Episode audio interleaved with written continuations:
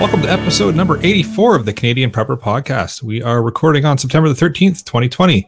My name is Eric, I'm the host of the show, based in Southern Ontario, hunter, target shooter, ham radio operator, and computer geek. As a first responder, I've witnessed the over-reliance on emergency services during major events, and I started a small preparedness company to help people get prepared for at least 72 hours, if not longer. My name is Ian, and I live on Vancouver Island. I'm an outdoor enthusiast, sport shooter, and my farm's designated handyman. I'm Alan. I'm a safety trainer, first responder, security expert, and overall safety nerd.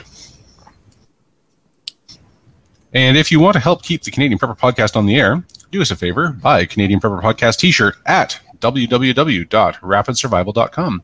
All proceeds help keep the lights on, the backup generator fueled, and they are snappy t-shirts. Sure they are. If you're enjoying the show, please take a few minutes and like us on Facebook and submit a review on iTunes. Also, we want your feedback, good or bad, or if there's just a topic you want us to cover.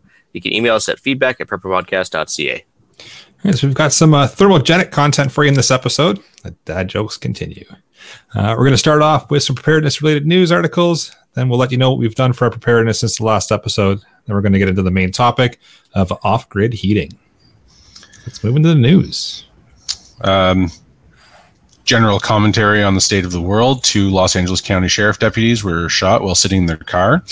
Surveillance video shows one person walking up to the passenger side, shooting them both, and then running off.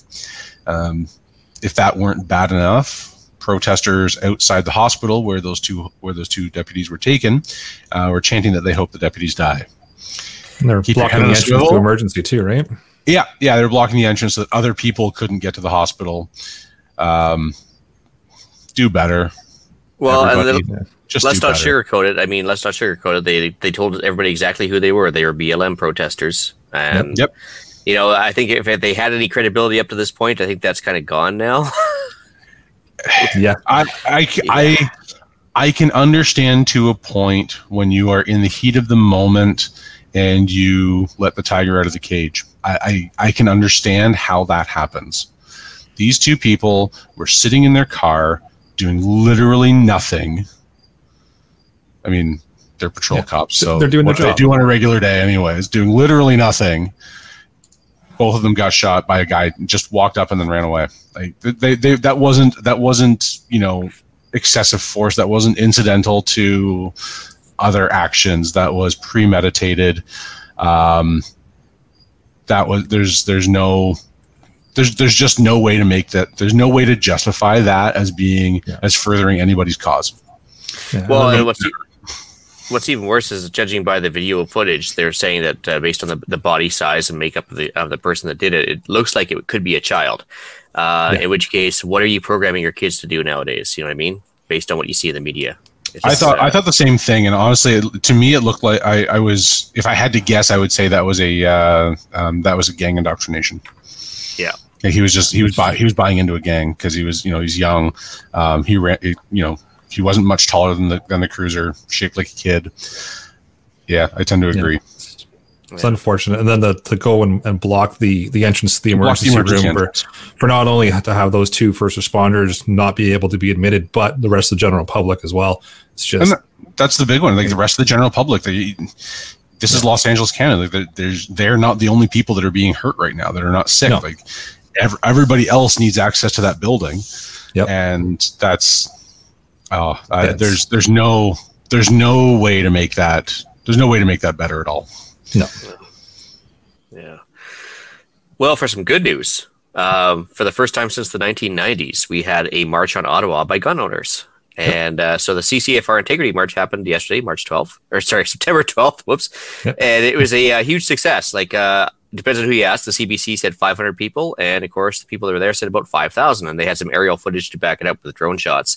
So awesome. Like, I'm so proud of those guys for basically what amounts to 4 people in an office. They organized this thing on basically short notice. Had a bunch of people show up from across the country. I wish I could have been there, but I wasn't. And, yeah, so just a couple key points. Unlike some other protesters, no property damage occurred. Nobody was hurt on either side of any person or protest. Nobody was arrested and nobody was shot. And just goes to show you, law-abiding gun owners obey the law. Weird. It's so almost weird. Almost as if the people who go through the licensing process are not the problem. It's almost like that, right? Almost. So like, that was so awesome. I was so happy to see the way it worked out, and the turnout was great. I mean, it could always be better, but the turnout was still great. Like, considering like the Doctors for Coalition for Gun Control or Doctors Against Gun Control, whatever it was, down in Toronto had like 8 people show up for the protest. So, and what a difference! Yeah, that was good. Good to see the turnout, and it's for all the right reasons as well. So I know for sure in there, timing didn't work. So. Yeah, I know for sure that one of our panelists, who's a regular contributor, was definitely there. Yes, I imagine he's nursing a hangover today, if I had to guess. Yeah. I'm pretty sure I saw him on some of the video. Yeah, I absolutely did. I saw some of his pictures shared by a few other people who were also there or not there, and it looked like a fantastic turnout, and great job, Rod and Tracy and Colin and Gavin and everybody that was involved in that. Yeah, for sure. That was good to see. And I was also glad to see that it went off without a hitch, and I think it accomplished exactly what they were looking to accomplish. And it was good to see. Right on. So for myself, I've got a news article here because 2020 just can't get any weirder. California wildfire whips up a fire tornado. Does anyone remember back in January when Australia was on fire, and that's how this whole thing started? Yep. Yeah. So, kind of if you want to call it good news, the fire tornado is not exceptionally rare. This is actually a thing that happens on a pretty regular basis. And when you get that much soot and smoke over the over an area, it actually affects the weather patterns. And so this is actually not that big a deal, which is the good news. The bad news is that like most of the West Coast is on fire. When you see that, it is just amazing to watch. So, like, the footage from that video, right now, like even here in Vancouver, where I am right now, and also on the island, the smoke is so thick, it's like down to less than a mile visibility, and you can smell it. I mean, it's crazy.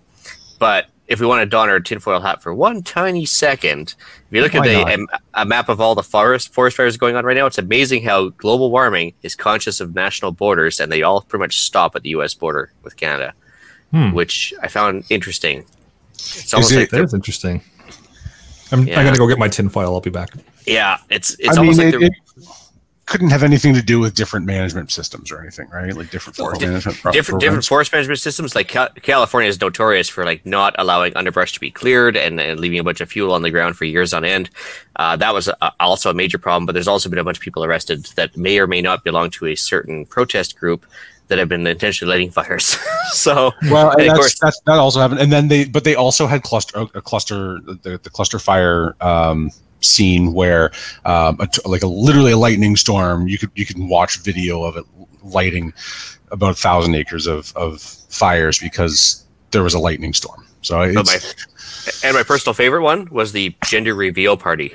That was in Arizona, I believe. Yeah, where they lit off a blue firework or a pink firework and started at 5,000. Now the good news is that those people are going to get a bill for that. Yeah. I mean, they're never going to be able to pay it because it's upwards of $20 million by the time that fire is out. But like, they're going to get a bill for that. Yeah. God, I did laugh at it. Do better. Well, and everybody's trying to politicize it to their own ends. And of course, like, you get the California governor getting in there saying this is all about global warming. I'm like, actually, it was kind of your forest management practices, but let's not go there. No. Yeah. But it was still smoldering. He's like, yeah, global warming. The science is settled. That's it. And I was like, no. Just bad management. I think the thing that I love most about the term the science is settled is that that's not how science works. You're supposed science to question is never it. Settled. That's what makes it scientific. It has to be like. Anyways, I'll get off on that. That's a tangent for another podcast. My question about all this is: can we just return 2020 to Costco? They got a pretty good return policy, and just start with 2019 again. Yeah, I'm really good with downgrading. I'll gladly go back to last year's model. Yeah, that'd be great. Yeah. All right, let's move into what we've done lately for preps. So for myself, I spent a couple of days out in the woods again, back out at the fish camp. Learned that I need a new tent. Waterproofing apparently no longer exists on this tent. However, it does not owe me anything. You should go back and listen to our episode from beginning of August on shelters. Mm-hmm. Absolutely, I should. Yeah, I knew this was coming with the tent. It owes me nothing. It's like 13 years old, so... Although you can go to Canadian Tire and get that 1 gallon bucket of waterproofing thing. You just painted on your tent, and it's good for another season at least. Tried that for the last couple seasons. It finally didn't take this time, so it owes me absolutely nothing. So, oh well, time to go gear shopping. Boo-hoo. Darn. Terrible. Ugh. As well, started to increase my water intake, so I got my nice little techie gadget here now, the water bottle that keeps track of all my water intake and sets a goal for me for the day, so something I'm always terrible at doing. So yes, nerd, I'll put my pocket protector on and all that good stuff, but starting to do that, and I'm coinciding that with getting my physical fitness and workout routine back into play because, COVID, and I just let it kind of fall off the rails. So getting back into that. No, I think you're following it's your partisan challenge. You're supposed to do 2 liters of water a day, right? I'm there. Yeah. Yep. It's going to be a fun night. Actually, also, the fitness is key too. Like, it's actually kind of funny because normally I do my morning walk. I get about, 4 or 5K in at least or something. And, interestingly, today the dogs didn't want to do it because of the smoke in the air. They actually were getting more affected by the smoke than I was. And so one of my dogs actually turned around and said, bugger you, and went back to the house on her own. And I only took 2 of them with me today. I don't know if I'm more concerned about the smoke or the fact your dog talks. Well, in dog speak, I kind of got that. But you have to learn you have to be like a dog whisperer and read the signs. Yeah. So... for myself, let's see here. So obviously it's coming up on fall time, so we're starting to worry about wintertime stuff. The wife actually volunteered to go down to the crawl space and take a look around for like air leaks and stuff like that. I tip my hat to her for that one. And she discovered a couple of air leaks we need to patch up and fill. So we've been working on kind of crawl space stuff more than anything else. So a lot of house maintenance going on right now. Obviously, rotation of the stock for various stuff, cooking oils and everything else. The kids' car. We had a third car join the fleet there because my one child is of age to drive. So I want to make sure I got a first aid kit set up for that one. So I've been slowly outfitting the car, and I kind of actually gathered up all my first aid supplies, and I'm trying to put together a little kit for the car. I got noticed that the Vortex scope I sent in is actually getting replaced for free. So once again, nice. Vortex to the rescue. So that was the one I took to the Maple Seed a couple weeks ago, and it kind of shit the bed on me in the middle of the or at the beginning of the shoot anyway. And so our bad. So you get a brand new one. Like that's awesome. I love those lifetime warranties. They're great. So let's see here. I actually got a great tip from one of our listeners, Cam, who got me in touch with a guy who had some local, really tasty looking hay for the alpacas. And I got 30 bales of it for super cheap. So I got that stuffed away in the shed for the winter because they've kind of eaten through the property now and they're just maintaining the clear space. And wintertime gets a little lean, so I want to make sure I have something for them in case of the second wave. Mm-hmm. So, I have 30 bales of that for them, so that's good. Also with listener Cam as well, he's actually the guy raising our hogs, so we coordinated the slaughter day with him, and he's also raising one of our sheep that we're getting or one of our lambs. So I've arranged for 2 lambs now, and we also bought a schwack of garlic off of them. So nice. And we can use some of that for seed for ourselves next year, hopefully. But it's delicious garlic. He does a really good job. Did a couple CGN deals, and I think that was pretty much it. Obviously, I've been working and doing everything else, regular stuff, but that's pretty much it. Only half a page today. Short list this week. Yeah. That's right. I've been doing lots of PT myself, completely independent of Eric's idea, but there we are, drinking significantly more than 2 liters of water a day. I've got some renovations happening in the house. We had, I think I mentioned it a few weeks ago, we had the roof blow off in a storm, so I've got my new roof on, and now my the back room where my office / podcast studio is now down to the studs and doing a few new things there. Plans are moving forward for my dream shop that's going to end up with my office and Radio Shack and all kinds of other things. I'm doing a technical rescue class coming up this weekend, which is going to be a good time. Lots of rope and rigging, and fixed a water issue. So I had some drainage problems. My property is all clay, so of course there's nowhere for the water to go. Result was me digging a cubic yard of clay out, filling it with drainage stone, and then packing it all back in, and now use that as an opportunity to fix some of the grading around the house. So hopefully that will now drain water away from the house and not into my basement. So a better spot for it to be. I hope so. I think so. And then I'm just hoping that it doesn't drain into my neighbor's yard now because he's a really nice guy. Hey, Alan, just a quick first aid question for you. Yeah. Are you still teaching at all? Yes. I mean, okay. as much as possible. Yeah. With the COVID stuff, with the social distancing, mm-hmm. all that stuff, are people still able to recertify with CPR at all? Yes. I don't know how other companies are doing it, but the company that I teach with, which is Red Cross authorized training partner, we're limiting our class sizes to 8 people. We're strongly pushing the blended learning, so you'll do all the theory portion online, and then you'll just come into the class for 4 or 6 hours and do the hands-on. It's a modified program so that there's a little bit less interaction. The classes are a lot smaller, but it's still happening. You still get your CPR dummy. You still get to listen to me go on about staying alive and play the Office video, like that segment from that one scene of The Office, and all of those things. So it is still happening, at least in this part of the country. I don't know about other training partners, how they're doing things, but it is a thing still. Yes. Okay, just curious. I just got a text there. Somebody was asking me. I was like, "Oh, that's a good point. Never thought about the renewal side of things." So yeah. So the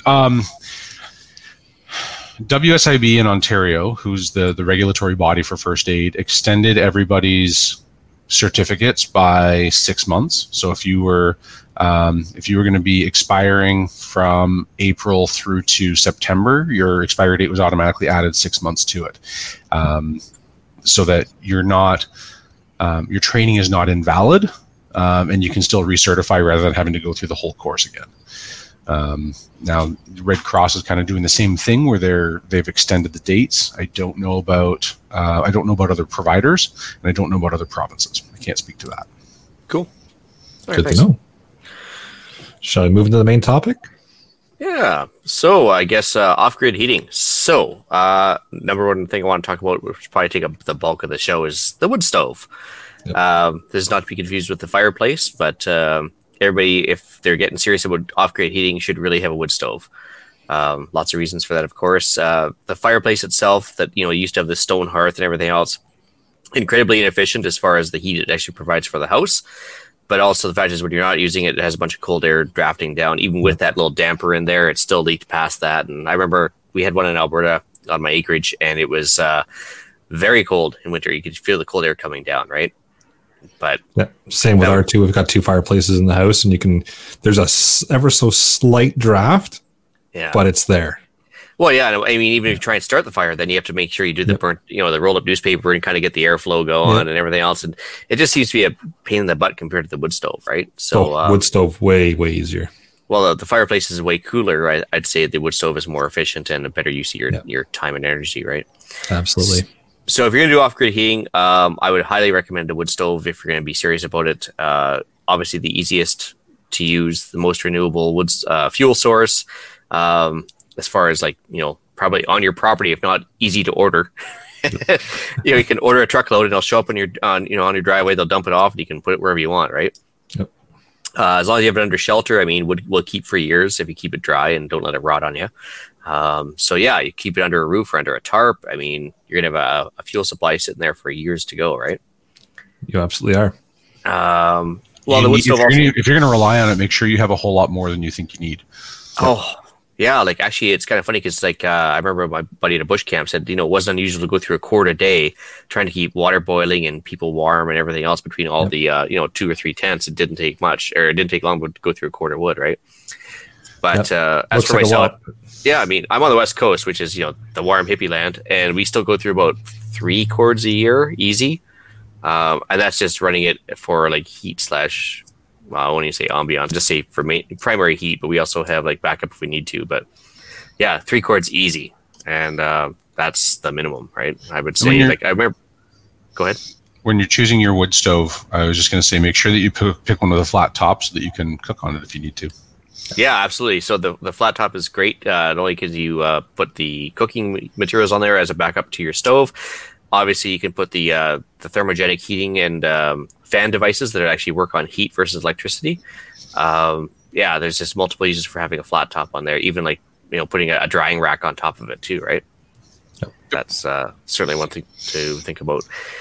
Obviously, the wood stove will provide you with some light if you got the glass front. Obviously, provides you with heat. And actually, one of the local guys here, the Island Mentor, actually mentioned to me. He says, "Okay, so stop going into the wood stove shop and saying what size do I need for my house, because they'll say, well, how many square feet do you have? And based on our experiences with the one you should get, it's always never enough. So get the largest one you can pretty much buy or afford, because you can always like add wood, but you can't like." To a larger one, but if you have a super small one, you can't add more wood to let it sit overnight. So basically, when these wood stoves are getting set up and working in your house, the whole idea is that you run it at like max for about 45 minutes or 1 hour to get everything heated up and make sure you don't get the creosote build up. And then you're supposed to put it right down to pretty much idle or just above idle, and that that's where it's going to be most efficient. However, that limits your BTU output. So I mean, the nice thing when you're sitting there for putting wood in for overnight. If you can put a bunch of wood in there, it's going to last till the next morning if you got it on idle versus, if you sit there and put only 2 or 3 logs in because that's all you can get in. By the time the overnight happens, it's dead cold, right? And that's not good. No. And I mean, location, just like everything else. The lower down your wood stove is, the better off. I remember the hunt camp that I frequent, we had it doesn't have a basement, of course, but we've got a wood stove there, and if you are lucky enough to draw the long straw and get the loft, it is toasty warm, whereas if you are on the main floor and away from the stove, it is chilly no matter how hard it works. So it's heat rises. So if you can, I was in a house where the wood stove was actually in the basement, and they had quite literally just holes cut in the floor with registers to allow the heat to move, and then a couple of fans. But the wood stove was in the basement, and it was comfortable on the main floor and the second floor. Mm-hmm. And they just loaded the wood right into the basement through a window. Like there was a window in the front that they could just move out like a big basement window, like a tall basement window. And they just put a chute there, and then the wood truck backed up into the driveway, dumped the load, and then they literally just fired the wood down the chute, stacked up beside the stove, and it was indoors, and it was right next to the stove. They didn't have to go outside to get it. It was a really, really neat setup. Mm-hmm. I mean, obviously, if you let your wood get wet, that's not going to be good. But if you're just letting it dry naturally, you want to give it at least a year or two, preferably, to get it super nice and dry. But interesting that you mentioned about the upper floors, too. I mean, during the summer, it sucks, but during the winter, it's quite nice. Mm-hmm. But if you're in line of sight of the fireplace, generally, too, it works well. But if you're actually shaded just from the actual line of sight of the fireplace, you'll actually feel much colder, even if you're only a foot away from the part that's in the fireplace line of sight. We've got a good question here in the live chat from Josh, just in regards to how do you put a wood stove on idle? Oh, right at the very bottom, there's a little lever. So basically, it controls the airflow more than anything else. And so basically, when you're starting the fireplace, you put it all the way over to max, and if you have a certain type, you might have to warm up the flue ahead of time, but generally you don't. And you leave it on max, which allows the maximum airflow into the wood stove. And then after everything's nicely heated up, and you actually have a thermometer on your stovepipe or on top of the fireplace sometimes, depending on what type of thermometer it is. And then once it gets up to temperature, and it's going to make sure it doesn't have any residue left behind at that temperature, you put it right down to just above idle, and it restricts the airflow, which means it doesn't go through the fuel as fast, but still provides a nice coal bed. And that provides most of your heat, because you don't actually get a whole lot of heat from flames versus a bed of coals that are sitting there just burning slowly. Good to know. That makes sense. Okay, so another thing to keep in mind is what you're burning. So hardwoods versus aspen and pine, lighter woods like that, balsa, I suppose. You're going to get obviously more BTU per cord with the hardwoods versus the lighter woods like pine and aspen. It all depends on what's available to you. Some areas like Southern Ontario or the West Coast, we have hardwoods available. However, other ones are just boreal forest like Alberta. You're stuck with pine, and if you're lucky, like poplar, aspen, that type of thing. So obviously, the more BTU per cord, the better. Cedar does burn even when it's green or wet, because it's got enough oil in the wood to make it burn. However, it burns out really fast. It's almost like balsa wood itself. So. And it leaves a higher residue behind, which is also a bad thing. You don't want that creosote left behind. I was going to mention that the challenge with all the pines is the pitch, no matter what. Yeah. So yeah, it's like coniferous. Yep. Yeah, it's like pine sol, right? There's always an oily pitch left behind, and of course that stuff is hard to remove from the the pipe just by burning. So of course it leaves you in the springtime with a big mess to clean up, which is a problem too. But also depends on the temperature that you're burning at. Anyway, so what else are we going to talk about? So heat-powered fans, I think we touched on them briefly, but a lot of stuff works on basically piezoelectric heat. And so basically as the heat comes up, it measures the heat differential between two types of metals and creates an electrical current. And no electricity required to run a lot of these fans. So you can put these little, the brand name is Caframo, and there's a couple other ones. Basically, you put them on top of your wood stove, and they'll start some fans blowing, which actually blows around your room. And no electricity. So it is certainly off-grid. It'll create a bit of airflow for you and maximize the use of your wood. Convenient. You don't need any power for it. Yeah, it's actually self-generating. It's kind of nice. I think we mentioned this before the hypothermia episode, but remember back in the day I mentioned those Princess Auto wood stoves that $99 or something like that. I can't find one on the internet to put the link in here right now, but they've got one. Last time I looked, it was $78.99 was the last time I saw one. Oh, it's crazy. They're never in stock at the local Princess Auto to me. Yeah, I remember the one in Barrie only had like one at a time, and it was like usually scooped up pretty fast.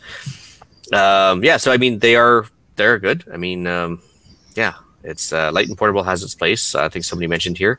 Yep. But, so there's, I mean, you wouldn't want to rely on it for heating your house overall, but in terms of having a backup heat source, it doesn't weigh a lot. You can take it with you. You can put it wherever you want, and it will give you heat where you need it. But you know, it's an $80 metal box as opposed to a multiple hundred to multiple $1,000 metal box. So it's not as heavy. You're not going to get the same use out of it as you do of a permanent built stove, something that's designed to last for generations. But it's a good backup.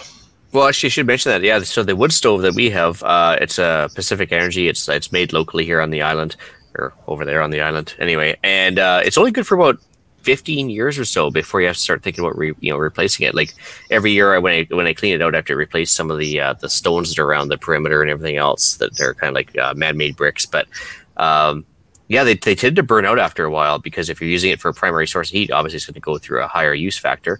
But yeah, you're right. They are fairly expensive and ludicrously heavy. So unlike the Princess Auto one, where you can actually haul it around, because I have one at the house as well, but you can literally lift that one, no problem. But that one that we put in there had to be 400 pounds. Oh yeah, they're not light, and it's definitely something to plan for. I made the mistake of trying to install it myself. That was a bit of a chore. They're like radiators for a boiler system. Like they're solidly built. And they're heavy. Otherwise, they burn through. So.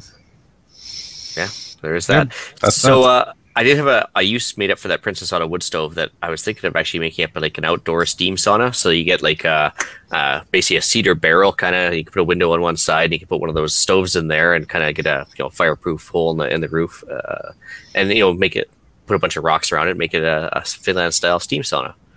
But there you go, long term project. Yeah, I mean, but that would be off grid heating and or cleaning too, and comfort. Yeah. Throw in a bottle of wine, you got baby making time there. Not again. We're just getting out of that zone, man. So let's see here. If you're going to be off grid and you want to heat your house, going away from the wood stove, we've got to talk about electric heaters. Nope. Yeah. Electric heat and off-grid do not mix. There's nothing efficient about electric heating, except that it is convenient and doesn't require ductwork, or being off-grid, but it's not an off-grid solution. I'll say it right now. Well, I mean, so you think about like your average hairdryer. It's like 1,500 watts for just a hairdryer, and electric heaters are usually that or higher. And you think about what the average solar system can produce and store in a battery. It's just that the math doesn't add up, right? So my current shop is like 16 by 24 feet. I have an 1,800 watt portable heater in there. I can't raise the temperature more than 5 degrees Celsius in 2 hours. And it is crazy expensive to run. I can't run the heater and tools at the same time. I'll call shenanigans and say electric heat is not an off-grid option. I don't think you could generate enough solar power to make it useful. Well, it's actually kind of funny because I had the Island Mentor over and I was talking to him about solar and stuff. And I mentioned to him about just basically taking a solar panel, running into like a 12-volt kind of little buddy heater or some sort of like heat coil or something. He just looks at me and just kind of smiles and just shakes his head and just like, no. I was like, well, come on, man. It would offset, like maybe offset my heat bill a bit. And he's like, no. So now, what does work is black pipe and heating water. Yeah. So if you run black coils of black tubing along your roof under glass, that will actually heat your water, and it might not heat it all the way up at where you would want it to be, but it'll preheat your water enough that your water heater doesn't have to work as hard. Or you don't have to boil it as long, or anything. Or you don't have to boil it as long, or it doesn't take as long to boil, or whatever. But that is a use for solar heat, or a source of solar heat. But it's not let's just take electric heat right off the table there. Yeah. Well, that's actually kind of funny because I was told that's the one efficient means of solar energy usage is hot water heating, and like you mentioned, like whether it be for your pool or whatever, that's actually the way to go. So, yep. So moving along, kerosene heaters. You guys have any experience with those? I've seen them. I've never used one. I've only used propane. If you light them outside, get them going. Apparently, they don't smell bad, but as you put in the notes, Ian, you still need a window open because anything that burns fuel creates carbon monoxide. Mm-hmm. We'll talk about that. We'll talk about that a little further down. Yeah, for sure. Passive solar, so not to be confused with the solar panels. There's a few homes out there in southern Alberta and a few other places. They basically have built a house into a hillside, and they have all the north-facing part of the house either underground or sealed off or whatever. And on the south side, they have a bunch of wide-open windows. They're what they call low-E glass, or it's basically a low energy loss glass. And what they do is they allow the solar radiation in and trap the heat greenhouse style, and then try and have something like this rock or a dense material into as a thermal mass, and traps the heat and then slowly radiates the heat over the course of the day. So that basically, without really needing any sort of improvement other than the sun, you can heat your house. Well, interesting.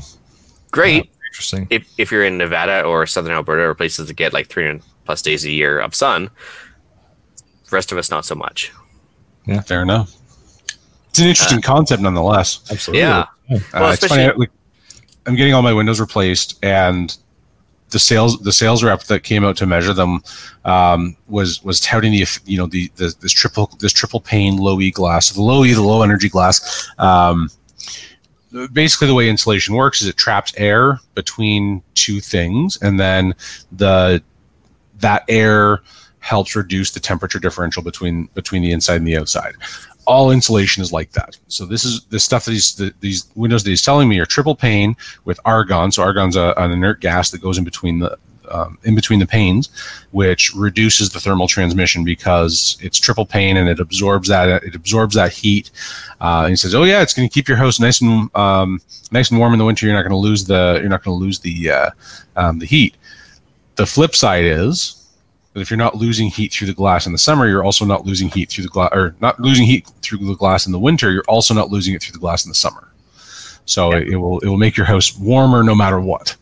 Now, if you have air conditioning, it will help keep your house cooler and it won't have to work as hard. But so what they did is actually Cody Lundin, this off-grid guy, he has a couple great books out there. But anyways, he had a house with this idea going, and he actually designed his overhang on his roof precisely so that basically once the sun got above a certain level, during the summer, it would actually block off the sun from hitting the glass, and then therefore it didn't actually heat up his house.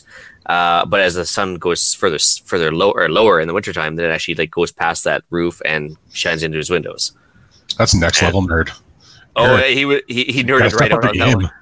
Yeah, he was pretty good about it, but he did a whole YouTube documentary about it.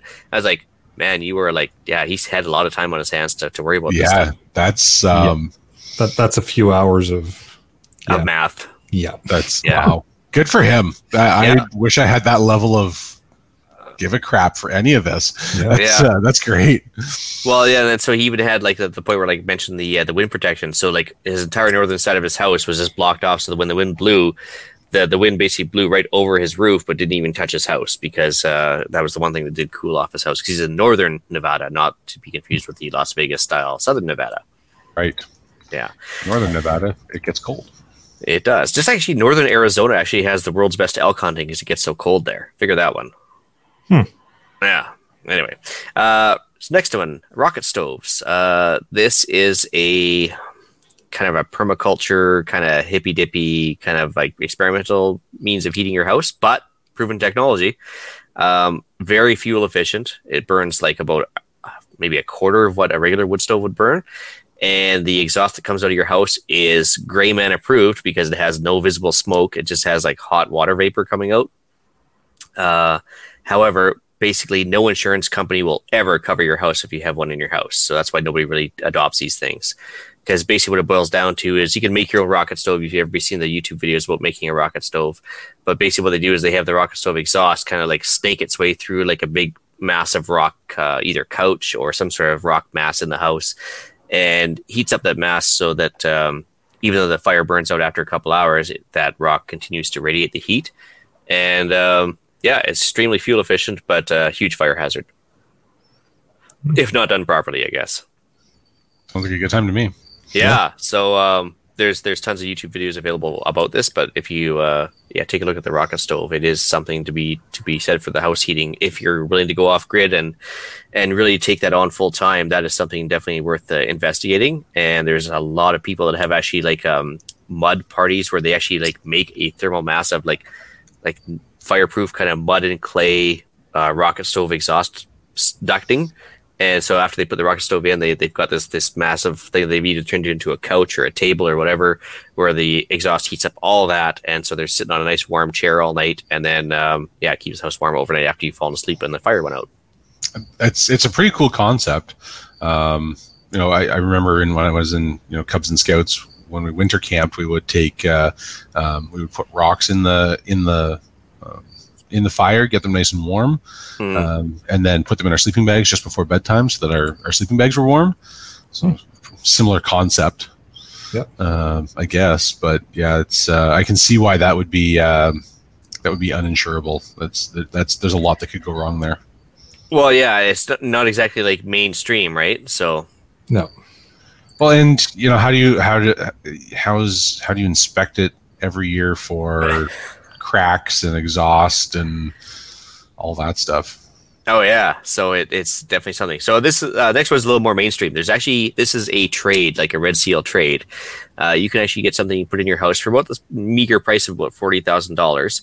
You can get a that's it, man. A masonry stove put in your house. So a masonry stove is actually like a highly convoluted version of a rocket stove. However, it's a little more mainstream, and there's like a lot of science involved. There is actually a YouTube channel where the guy actually demonstrates it a couple times called Survival Russia, and it was actually very old technology. And what they would do is they'd have like this basic stove in the middle of a house.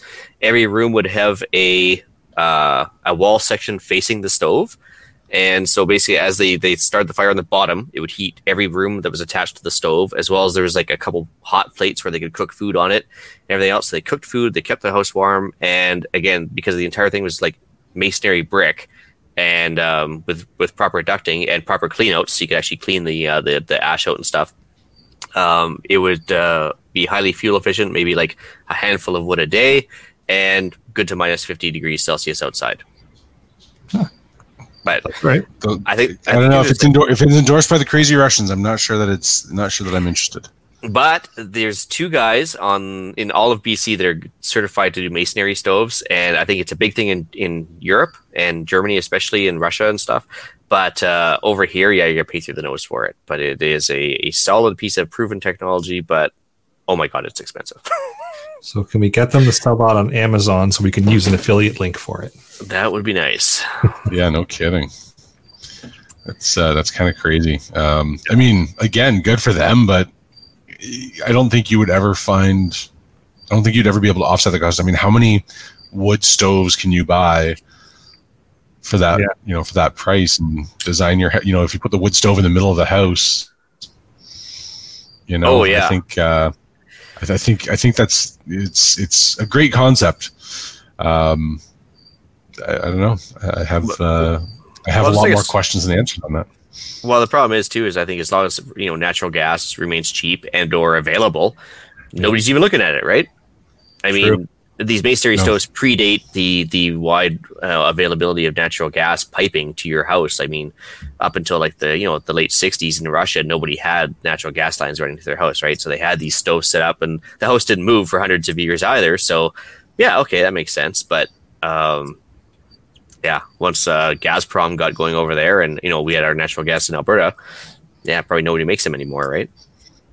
Yeah, that's a good point. Yeah, we're used to convenience. We are. It's a whole lot easier to just turn up the dial on the wall. Yeah, it is. No, it is. Two-edged geothermal. I put a quick note about geothermal in there. I couldn't find a source that told me what the draw on the pump was, but essentially what geothermal does, it works kind of like your lungs, where it draws cooler air from your from your house down into the ground, where the under about 4 feet down, or under 4 feet, the ground temperature stays about the same all year round. So it's a little bit cooler in the summer, a little bit warmer in the winter. Exchanges that air, so it allows that air to heat up or cool down, and then pumps it back up into your house. There is a pump that does require power, so you would have to have a power supply sufficient for it, but it doesn't require ducting. It is quite efficient. It's not used a lot in the residential world. It's used a lot more in commercial and industrial, but especially if you've got in-floor heating, combine that with the coils on your roof, it can be a benefit, or to at least offset the amount of use your other heating sources get.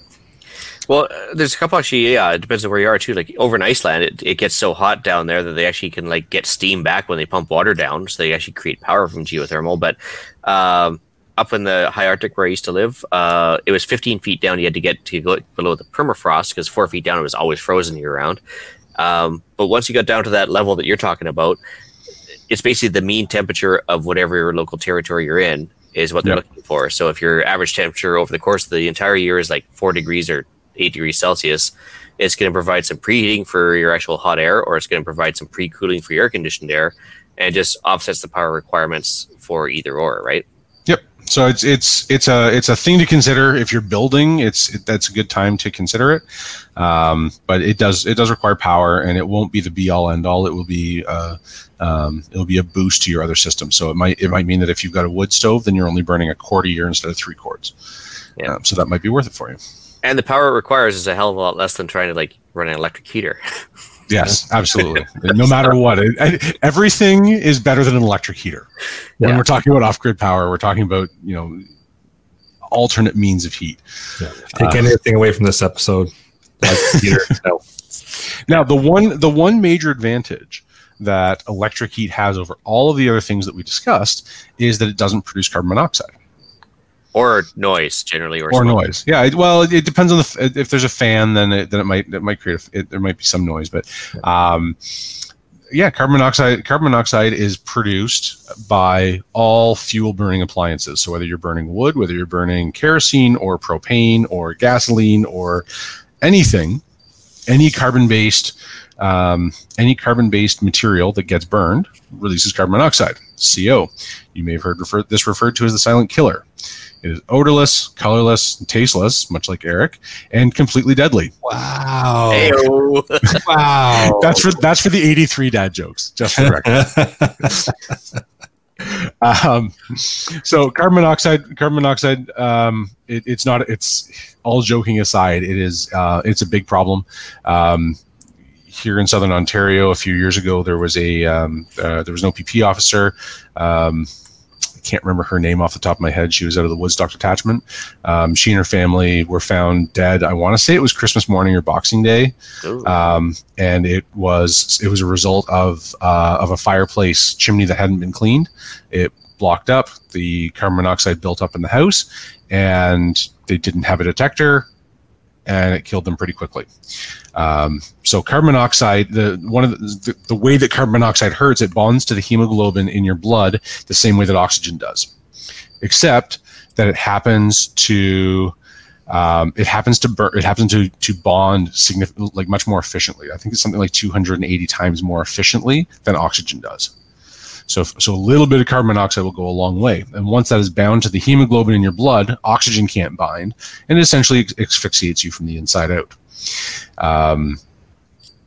Number one, have CO detectors everywhere in your house. If you have fuel burning appliances, in Ontario anyways, it's law, you have to have that. Aside from it being law, it's a really good idea for this exact reason. Causes of carbon monoxide anywhere can be leaks for leaks within your system. So if you have a wood stove and there's that seal around the door, and that door doesn't have there's a gap in that seal somewhere, that can release carbon monoxide. Every time you open the door, you're introducing a little bit more carbon monoxide into the house. If you're just running your conventional furnace and there's something backed up, it can release carbon monoxide. So it's a really good idea to have detectors everywhere in your house. One on each floor is the bare minimum. Ian and I, we were talking off air about whether you put them up high or down low or where you put them. Carbon monoxide is ever so slightly lighter than air, but it mixes really well with air. So if you have fans going anywhere, or if you're moving around your house, you'll find that it's going to be pretty well everywhere. You're not going to find it down low or up high. If you are coming home and there haven't been fans on for a number of hours, you might find it higher up, closer to head level than foot level. So it's a big deal. Signs and symptoms, we'll cover that real quick, just in case you happen to be in a hunt camp and you don't have a carbon monoxide detector. By the way, they're about $6 from any hardware store. Well worth the investment. Keep a couple of batteries on hand. Test them once a month. Bright red skin, trouble catching your breath, dizzy and disoriented are the early signs, followed quickly by altered mental status, loss of consciousness, and once you're going to sleep, you're not getting back up. So that's my little rant on carbon monoxide. Everything that we've talked about, with the exception of the non-existent electrical heat, produces carbon monoxide, and it is an exceptionally responsible thing for you to do, to have CO detectors around. Yeah, well, I mean, just like smoke detectors, whatever, you can just get on that schedule, spring and fall, time zone change, or when you set your clocks back, you can just change the batteries, and yep. Yeah, that's good. Test it once a month. If you happen to be in Ontario and you happen to be working in the construction industry, the Ministry of Labor gets really, really cranky about that.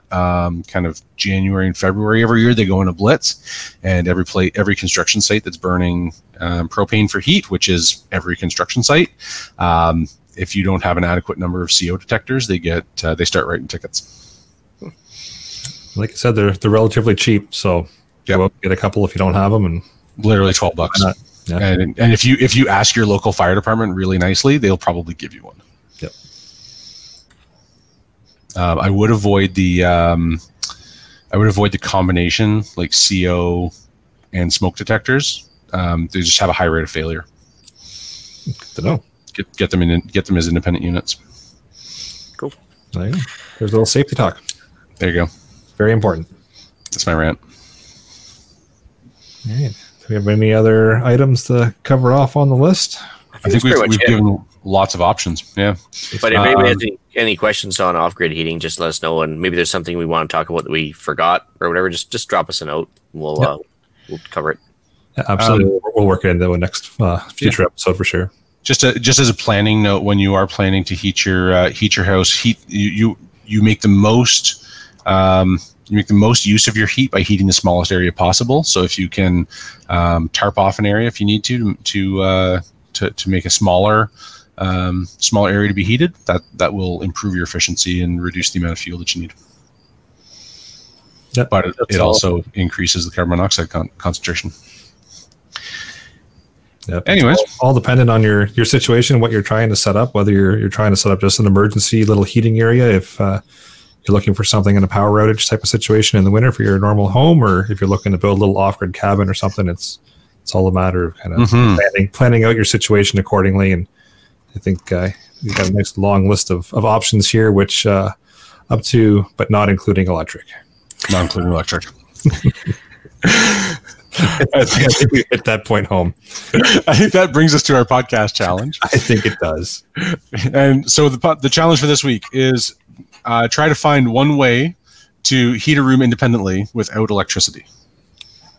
So no electric heater. No electric heaters. Every other option is available. No electric heaters. My house, we have a boiler that the rads go and it's nice and warm upstairs and the floors are always cold, but man, those rads are efficient. It'll keep the house warm. Like the furnace cannot run for a full 24 hours. My house is still nice and warm. So that's one more. Now you need a heat source for that as well. But as long as there's gas, I've got heat. So yeah, try and find one way to heat a room independently. Heat each room independently, I guess, is probably a good plan. So whatever you need in your plans, add that to your plans. Take pictures, drop us a note, let us know how you did that. Feedback at preppermodcast.ca. Cool. All right, let's move into upcoming events. All right, just coming to the end of the season. It was a very short season this year, but try and attend a Maple Seed event if you can. I've been trying to plug that as best I can. The website is mapleseedrifleman.com. There's a video I threw in the show notes that just explains what to bring and what it's all about. Yeah, definitely worth your time for food gathering purposes and or reasons. Yeah, it's great marksmanship training for sure. All right. Cool. And we'll move into shout outs. So I've got one for Nancy and everybody over at Patch Panel. They are working on our new patch. And apparently we are on some morning commute playlists now. So yay. Sweet. Yeah, so can't wait to see what they come up with for us. Pretty excited to see what creativity they can work and what kind of patch we're going to get from them. So that's awesome. Yeah. I'm going to put on my Cub Scout sash. That's right. We have to earn it first, right? Oh, no. We did already. After that burn earlier, you don't get one. I accept. I got a shout out to Tracy Wilson and Rod Giltaka, of course, Colin as well. But for the CCFR, I mean, thanks again for doing the Great Integrity March. Took a lot of effort and a lot of agency to get that happening, and they did it. So it's fantastic. Also, a quick shout out to Vortex Optics because once again, lifetime unconditional transferable warranty. Gotta love it. Yeah, so customer for life. Anyways, good for them. You've had a lot of luck with them. Oh yeah. Yeah, I'm going to take one quick second, if I can, to go back to Tracy and Rod there. If you are a prepper, if you are somebody who owns guns and you are not a member of the CCFR, you are doing yourself and the rest of the country a disservice. It does not cost a whole lot of money, and it is worth it to preserve these rights that we hold so dear. Well, and to that point, actually, 5,000 people is fantastic. But there are 2.2 million licensed gun owners, not to mention about 3 real gun owners, the guys, the farmers that have the 22 in the back closet that don't tell anybody about it. I mean, really, 5,000 out of 2.2 million? Yeah. Could have been better, maybe. It could have been better. It happened to be on a weekend where, A, there was short notice, B, there were a lot of other things going on, C, it's in Ottawa when a lot of people are spread out really far across the country. Yeah. But by the same token, though, too, is like they don't have 2.2 million members in the CCFR either. Like, I mean, that's true. I'd like to see like 1 million members. That'd be great. Yep. So. I think that would be an excellent number. Yeah. So the guys at CCFR, right? Tracy and Rod and Colin and all of the field officers, they're the people who are actually putting boots on the ground and lobbying our government to make logical decisions about things that don't really hurt people, but put yummy meat on our tables. So join them, support them, help them out. That's my second rant for the night. I think I'm cut off. All right. All right. We'll move into some email and iTunes reviews then. So we've got one email came in from Greg. And it just says, guys, a couple ideas for shows. I've tried to listen to the entire catalog, but it's possible. Sorry to hear that. So, but disregard if you've done a couple of those already. So he's listed off 4 possible episodes for us. So we've got those now in our list of things. So we're going to start working away at that. So appreciate you sending in that. And he finishes off with saying, great job. I really enjoy the show. Thanks, Greg. So appreciate you sending in some topic ideas, and a few others have sent in some ideas over the last couple of weeks since we've been asking. So, yeah, we're going to be here another year at least. Appreciate the topics. Well, we paid the bill for the website and the web hosting, so people have a choice, right? It would have been really boring to just see me every week just sitting here going, yeah, I got nothing to talk about. Sure. Fair enough. We just rotate every week when someone else will come on and just say the same thing. So we've got stuff to talk about now. We got stuff to talk about. Yeah. But if you have, by the way, if you do want to help support the podcast, there is a link in the Amazon to Amazon through preppermodcast.ca/support. Every time you buy stuff from Amazon, that helps us out, and that's, you know, more likely to keep us on the air. Yeah, it doesn't cost you anything extra to purchase through the links, but they give us a small little commission. So there we go. And there we go. So with that, I'll bring episode number 84 of the Canadian Prepper Podcast to an end. You can find the podcast on iTunes, Podbean, Spotify, or of course your favorite podcast app. Please take a second, help us out, and submit a review. It does help other people find us. We're up to 111. So more 111 than people? 111 either star reviews or written reviews. Oh, fantastic. Yeah. But one of those was me, so I mean, I think one of those was me too. Pretty sure my daughter left one too. We had to get somehow.